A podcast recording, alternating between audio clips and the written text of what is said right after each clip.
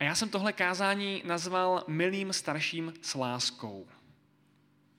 Jo? Bude to o starších, ale spíš vlastně pro vás do starší nejisté, jakým způsobem vůči těm vašim starším, jakým, jakým být požehnáním.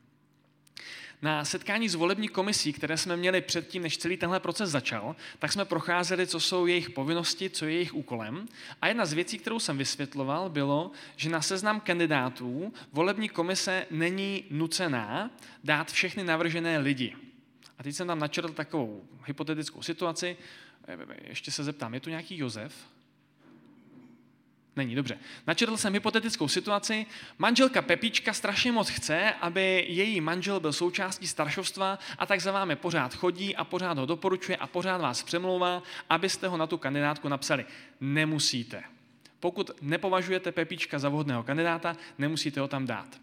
A teď jsem to takhle vysvětlil a jedna z žen v té volební komisi se zarazila, kouká na mě říká, no já nechápu, proč by vůbec nějaká manželka měla chtít, aby její muž byl ve staršovstvu.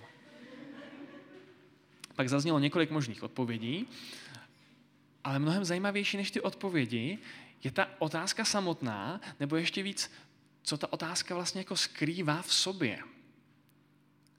Co by to tak asi dobrýho mohlo přinést nám jako rodině? Co by to tak mohlo přinést, dobrýho přinést mně jako manželce? Proč bych o něco takového měla stát? A ta otázka je nejenom zajímavá, ale ona i jako docela zajímavě vystihuje tu realitu manželky staršího a potom vlastně i realitu staršího samotného. To je totiž tak. Já sice nejsem manželka staršího, ale mám doma manželku kazatele, tak trošku vidím, jak to prožívá. A tak vám to chci trošku přiblížit. Dávám to i docela dobrý vhled do toho, co to znamená být starší. Pro takovou manželku staršího to znamená, že manžel další jedno nebo dvě odpoledne, případně večery, není doma. Místo toho, aby byl s ní, aby byl s dětmi, aby něco podnikli, manžel sedí někde spolu se staršími a někdy se to docela táhne. My jsme měli teď první ustavující setkání staršovstva, potkali jsme se o půl deváté večer a rozcházeli jsme se o půl dvanácté v noci. To není úplně příjemná věc, když mám manžel takhle chybí doma. A to je malá věc, protože to jsou jenom tři hodiny, zatímco manžel potom přichází domů, někdy se seznamem úkolů a věcí, kterým se bude muset věnovat v následujících týdnech. A nezřídka, to není jenom seznam úkolů, ale seznam starostí, které si nese domů. Protože zbor, to pro něj nejsou jenom úkoly. To pro něj není jenom společenství, to pro něj nejsou jenom aktivity, je to pro něj zodpovědnost. A ví, že Bůh ho povolal k tomu, aby vedl ten zbor. Aby o něj pečoval, rozvíjel ho, někdy napomínal, pozvedal, sloužil mu a mnohé další.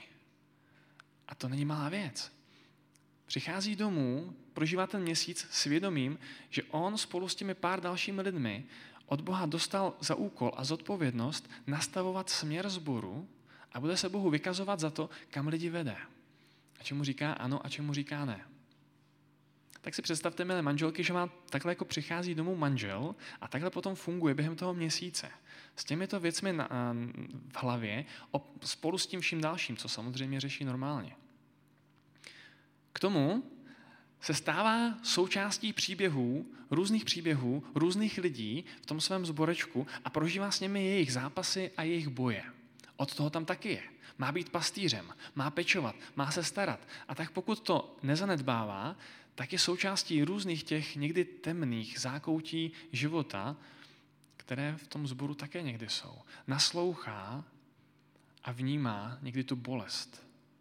Nedokáže od toho jen tak odejít, jako kdyby dočetl noviny a noviny pak zahodil, znáte to, že noviny už pak nepotřebujete. Ne, on, on si nese ty starosti, ty trápení těch lidí sebou domů a tak doma se modlí a myslí na ně. Přichází k ním domů a modlí se spolu s nimi. Někdy řeší manželský potíže. A to víte, že asi tušíte, že ve chvíli, kdy dojde k nějakému, nějakým problému v manželství, tak to nikdy není jednoduchá záležitost. A on do toho přichází, vstupuje a na těch lidech mu záleží a prožívá spolu s nima ten boj. Přichází připravený radit, podpořit, pomoct, hledat řešení v písmu a někdy přichází moc krát, protože ty problémy se táhnou a není to jednoduchý. A každý moment, kdy se to vyvíjí špatným směrem, ho osobně tíží, stejně tak, jako každého dobrýho tátu, tíží to, když se něco špatného děje v životech jeho dětí.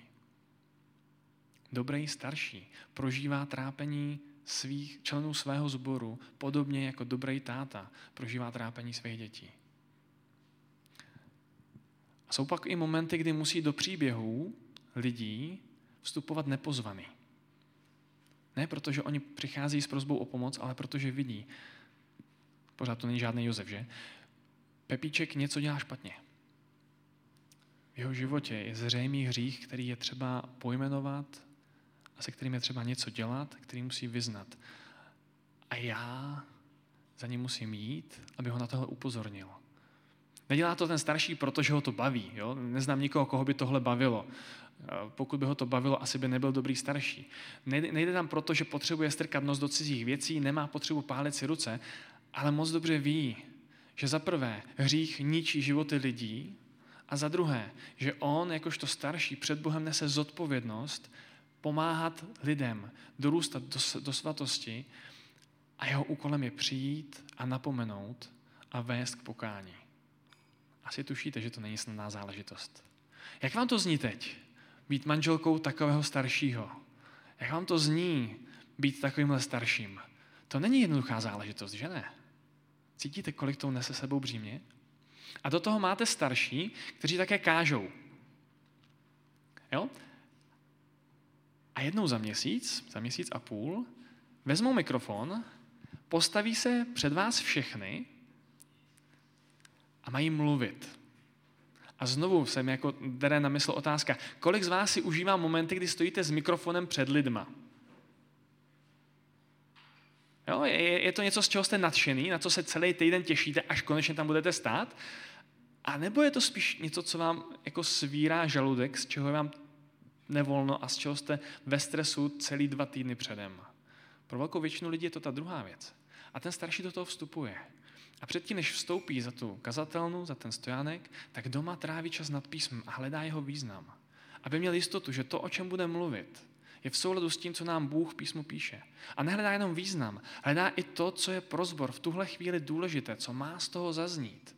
A pak hledá způsob, jak to předat, aby to dávalo smysl, aby to oslovovalo a nenudil tady 50 lidí zbytečně. To není jednoduchá věc, zvlášť když víte, že si potom u oběda celý sbor bude povídat právě o tom kázání a o vás.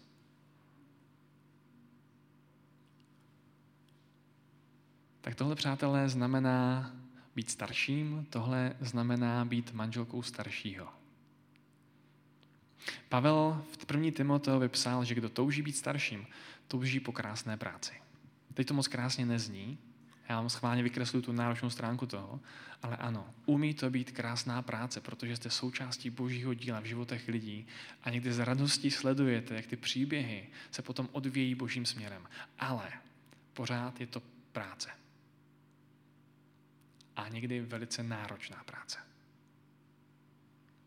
Za předpokladu, že pro toho staršího to není jenom splněná ambice, dopracoval jsem se do staršovstva, jsem frajer, za předpokladu, že do toho vstupuje opravdu jako boží služebník, přijímá tu zodpovědnost a dělá ji dobře, buďte si jistí, že ho to stojí spoustu sil. Proč? Proč to dělá? Proč radši nejde na ryby, nesedne si a v klídečku si nesedí a neužívá si hezký den? Proč místo toho teda raději nejde na fotbalový zápas, když už potřebuje nějakou akci? Protože přijímá boží povolání starat se a pečovat o církev a protože mu na vás záleží. Na vás a na zboru. To je ten důvod. Oni to nedělají pro sebe. Kdyby to dělali pro sebe, našli by si jinýho koníčka. Staršovstvo není, být starším není koníček. To není zábava. Oni to dělají pro vás. A málo kdo pro vás dělá tolik jako dobrý starší. On to nemusí být vždycky vidět. Ale stejně tak, jako dobrý táta dělá mnohý pro svoje děti, tak dobrý starší dělá mnohý pro svůj sbor, i když to není vidět. Jak tedy vy, jako sbor, můžete být svým starším s láskou? Jo? To je to, o čem bych chtěl teď mluvit. Jestli chcete, najděte si první Timoteovou pátou kapitolu,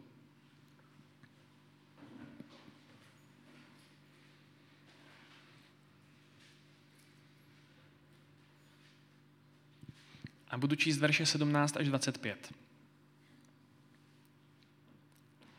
Starší, kteří se dobře starají o církev, si zaslouží dvojnásobné uznání. Zvláště ti, kdo mají namáhavou službu kázání a vyučování.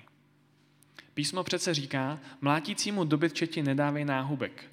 A jinde, dělník si zaslouží, zaslouží svou mzdu. Obvinění proti staršímu nepřijímej. Jedině, když s ním přijdou dva nebo tři svědkové. Ty, kteří hřeší, kárej přede všemi, aby i ostatní měli bázeň.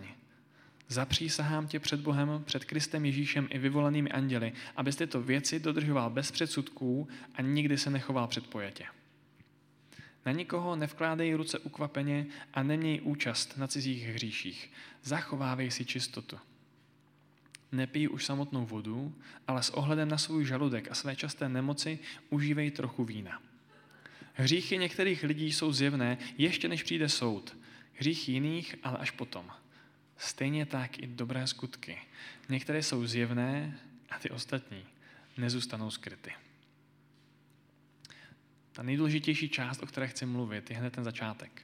Starší, kteří se dobře starají o církev, si zaslouží dvojnásobné uznání nebo dvojí čest, jak byste se dočetli v jiném překladu. A on tam Pavel neví, ne, nepojmenovává, co tím má na mysli, tou dvojictí. Jedno je ale zřejmé, z toho, jak to potom dál pokračuje. Říká tam, mlátícímu dobytčeti nedávej náhubek. Poznámka stranou, to je hezké přirovnání pro staršího, že? Mlátící dobytče. Možná pokud čtete v jiném překladu, dočetli jste se vůl. Jo? Možná si to právě ta manželka i myslí, že ten manžel, když do toho šel. Mlátícímu dobytče ti nedávej náhubek a jinde dělník si zaslouží svoji mzdu. Jeden z těch rozměrů té dvojicti, jakési finanční, řeknu, ohodnocení. Ale zároveň jsem přesvědčený, že v případě vašeho sboru tohle není něco, co by starší vyhlíželi a co by pro ně bylo nějak zásadní. Oni mě neplatí, cítím se nedoceněně. Nemám pocit, že by peníze vyžadovali a že by pro ně peníze byly tím, co něco vyjádří ze strany vašeho sboru. Takže si dovolím tímto celou otázku financí uzavřít a skočit k tomu druhému rozměru, který je za mě mnohem důležitější. Minimálně v případě vašeho sboru. Je to totiž tak. Starší, kteří se dobře starají o sbor, to jsou zácní lidi.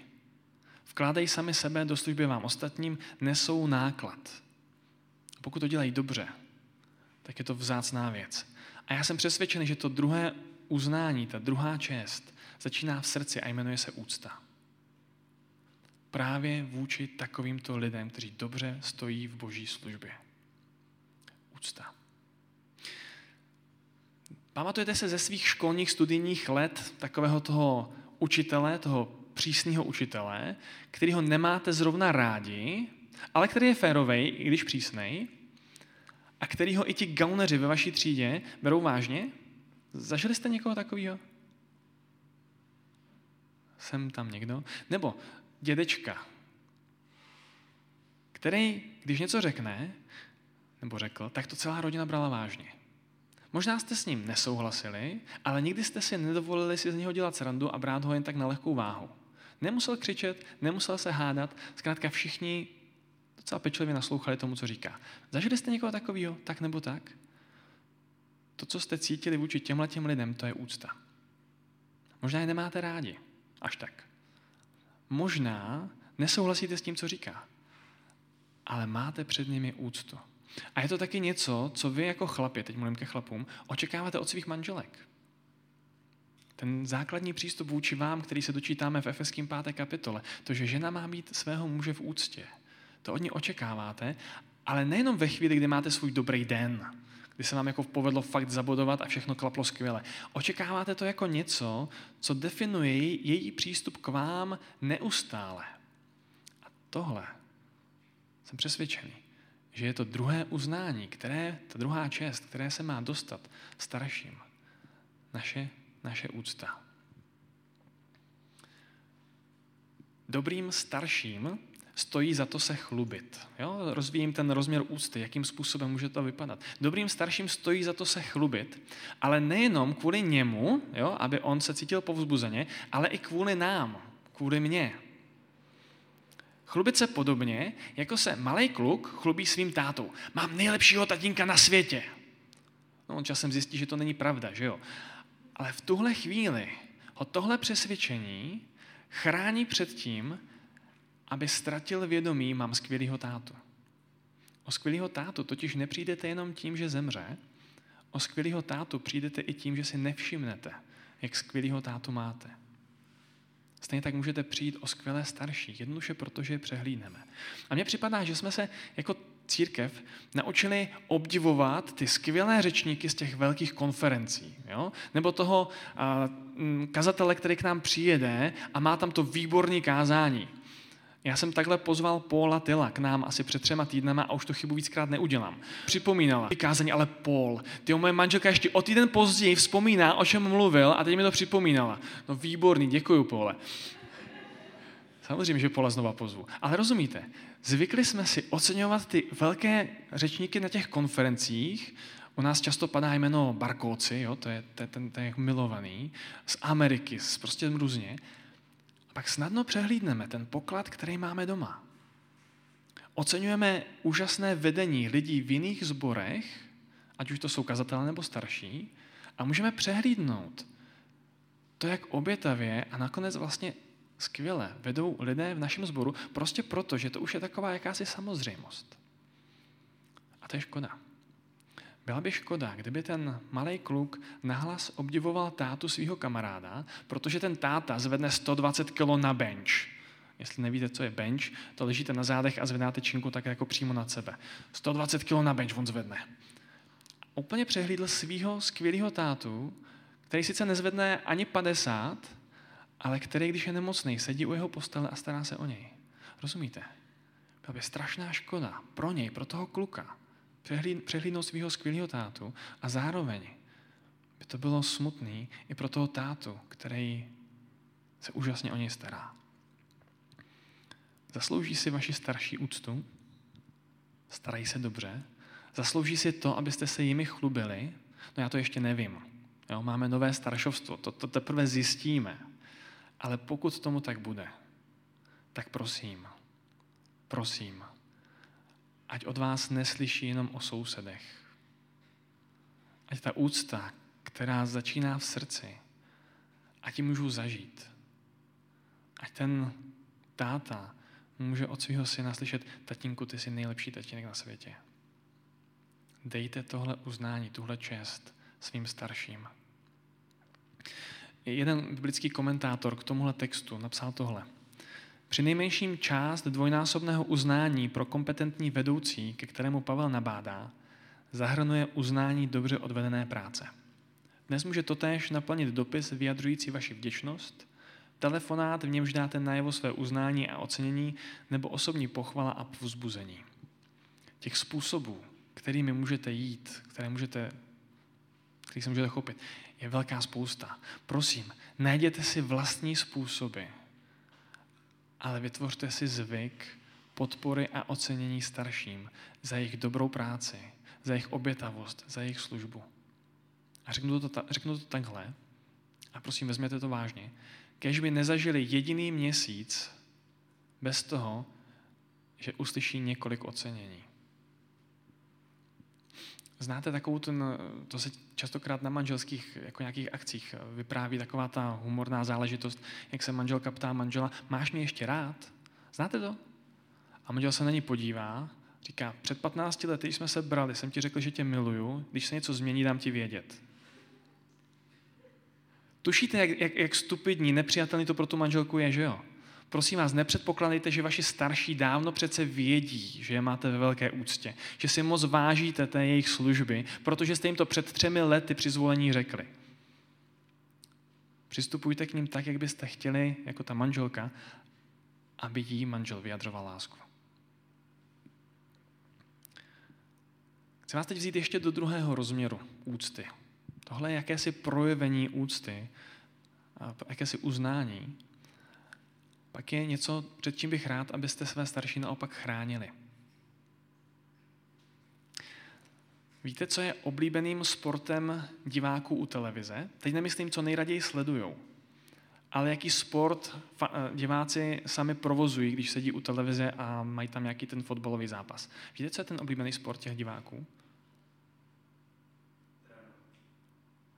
No, no, no, no, skoro, skoro, to je ono. To je ono, kritizovat.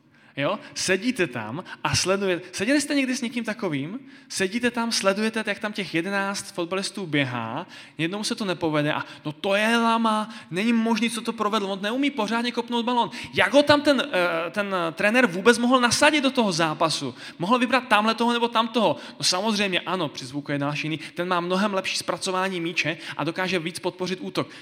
Najednou vedle vás sedí neuvěřitelná spousta expertů na fotbal, kteří přesně vědí, co ten trenér udělal mizerně a špatně. Tohle v církvi nesmí mít místo. Tenhle sport v církvi nemá co dělat. Už jenom ta samotná skutečnost, že byste sami sebe postavili do pozice diváka, je vaší prohrou. Protože církev není několik lidí, kteří odehrajou zápas a další dav, který je sleduje. Církev je společné dílo. My všichni jsme jeden tým. Každý v něm má svoje místo. Jsme jedno tělo, které je spolu v pohybu. Nesmí se s nás stát diváci, ale už vůbec ne. Se z nás nesmí stát kritici služebníků. Přístup ke starším má být diametrálně odlišný. A já vím, že nejsou neomylní. Vím, že nejsou bezchybní, vím, že dělají chyby. Jako každý člověk. Neexistuje člověk, který by takový nebyl. Neexistuje boží služebník, který by za sebou neměl řádku chyb. Pročtěte si Bibli a uvidíte, co nasekal Abraham, co nasekal Mojžíš, co nasekal David. Každý z nich má za sebou řádku chyb.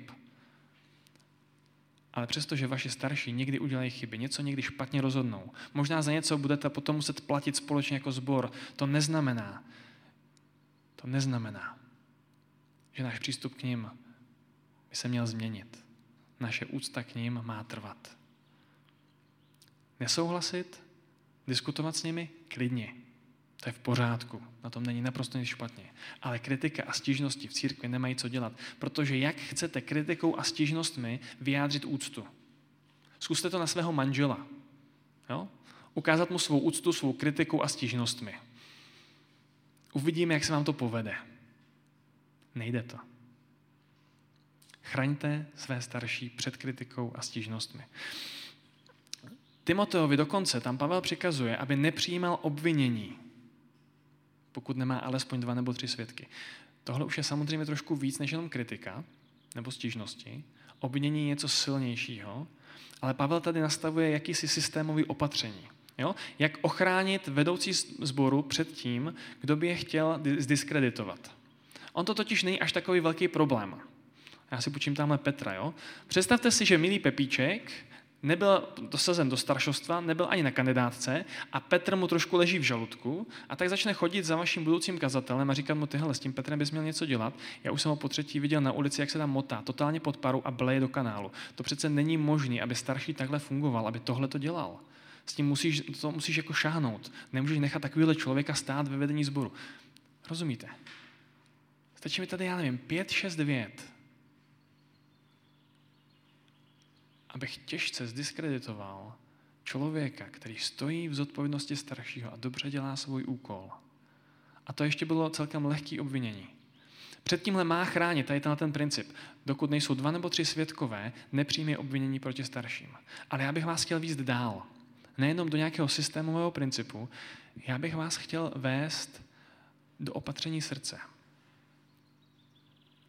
který nevychází z nějakého příkazu, ale který vychází z úcty a ze vděčnosti. Staňte se, prosím, ochránci svých starších. Staňte se ochránci svých starších. Ať vaše ucho není ochotný naslouchat nespokojenému brblání, ať vaše ústa nejsou ochotný se připojit k pomluvám a ke stížnostem. Ochraňte své starší ať nevznikne falešný dojem, to neznamená zametat hříchy pod koberec. Jo? Pokud skutečně uvidíte Petra, jak se po třetí za týden motá na ulici totálně pod paru a bleje do kanálu, samozřejmě, že s tím půjdete něco dělat.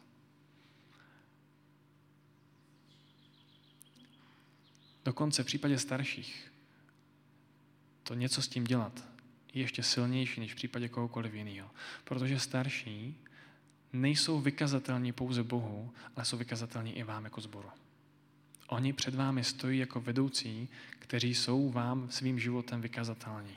Mají jít vzorem. Nejenom jejich slova, ale i jejich život má být čistým kázáním. Má být oslavou Krista, má odrážet, reflektovat to, jaký Kristus je. A já si uvědomuji, že dokonalí nejsou a nebudou. Samozřejmě, že ne. A tady ten Pavlův tady, tady to, že jsou vykazatelní vůči vám, to nemá být nabídka šikany starších za každou drobnost. Jo? Rozhodně ne. Ale starší mají jít vzorem dokonce i v disciplíně. Ve chvíli, kdy se v jejich životech děje něco nepatřičného, Pavel tam přímo píše, a to je silný, pokud hřeší starší, káry ho přede všemi. Dovedete si představit, jaký, to pro vás, jaký by to pro vás bylo, kdybych si vás teďka zavolal a káral přede všemi. Takováhle je vykazatelnost starších vůči svému sboru. Pokud je něco v nepořádku, pak se to odehrává před sborem. Protože jejich hřích reálně není jenom jejich soukromou záležitostí. Jejich hřích dopadá nějakým způsobem na celý sbor. Oni určují směr. Oni kážou svým životem. A jejich život na něco ukazuje a k něčemu směřuje a něco nějakým způsobem vede. Jejich hřích, vliv toho jejich hříchu dopadá na život celého společenství. A stejně jako Pavel píše Timoteovi, aby se chránil před hříchem a uchovával se v čistotě, stejný smysl má i tohle přikázání. Starší, nebo tenhle pokyn. Starší mají být čistí. A tohle má zajišťovat to, aby starší tomhle obstávali. Bratři starší, já teď nevím, kolik vás tu je, ale tohle je pro vás. Máte být čistí. Váš život má být před Bohem čistý.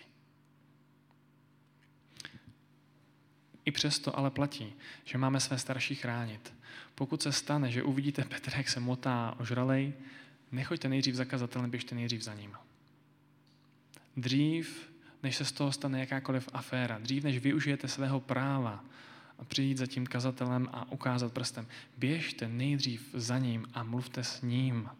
A jsem přesvědčený, vsadím boty na to, že vaši starší s váma nevyrazejí dveře, ale budou vám naslouchat, pokud v jejich životech uvnidíte, budete vnímat něco špatného a hříšného. Budou naslouchat s pokorou a otevřeností ve svém životě něco změnit. Pokud nepřijďte za mnou, dám vám svoje boty. Pokud ne, pokud by to nepomohlo, nic se neměnilo, pak samozřejmě je na místě hledat další cesty. Ale nikdy ze staršího, ani před sborem, ani před kazatelem, dokonce ani před vlastními myšlenkami nesmíme udělat terč obvinění ani kritiky. Rozumíte mi? Je to tak snadný kritizovat někoho, kdo nedělá věci podle mých představ. Je tak snadný ukázat na to, co dělá špatně. Je tak snadný ho schodit před sebou i před druhýma lidma a je tak snadný ničit toho druhého člověka. Nedělejme to. Chraňte v úctě své starší. Pojďme si to schrnout. Jsme v závěru kázání. Být starším, dobrým starším, je dřina. Je to dřina. Stojí to spoustu sil mentálních, časových. Je to náročný. Pavel nás vede k dvojímu uznání. První jsme trošku tak jako odsunuli stranou, jakési finanční, a druhé, uznání úcty. A já jsem zmiňoval dva způsoby, jakým bych rád, abyste projevovali úctu svým starším. Vyjádřením ocenění, pochvaly, vděčnosti a ochranou před kritikou a stížnostma. To ovšem neznamená, že starší jsou mimo možnost napomenutí, naopak starší jsou první, nebo stojí v čele, nebo jsou, mají být příkladem i disciplíny. Úplně poslední myšlenka pro naše bratry starší. Chci vám znova přečíst ten poslední verš toho našeho textu. Ono totiž být starším, vidět všechno to, co to znamená, vidět všechny ty neúspěchy, někdy člověka umí dost zdeptat. Tak bratři starší, tohle si neste sebou. Stejně tak i dobré skutky. Některé jsou zjevné a ty ostatní nezůstanou skryty. To dobré, co přinášíte do zboru, to, jak sloužíte, to, co obětujete. Možná to zbor nevidí, možná to nikdy nedocení, ale Bohu to skrytý nezůstane. Bůh o tom moc dobře ví a nezapomíná.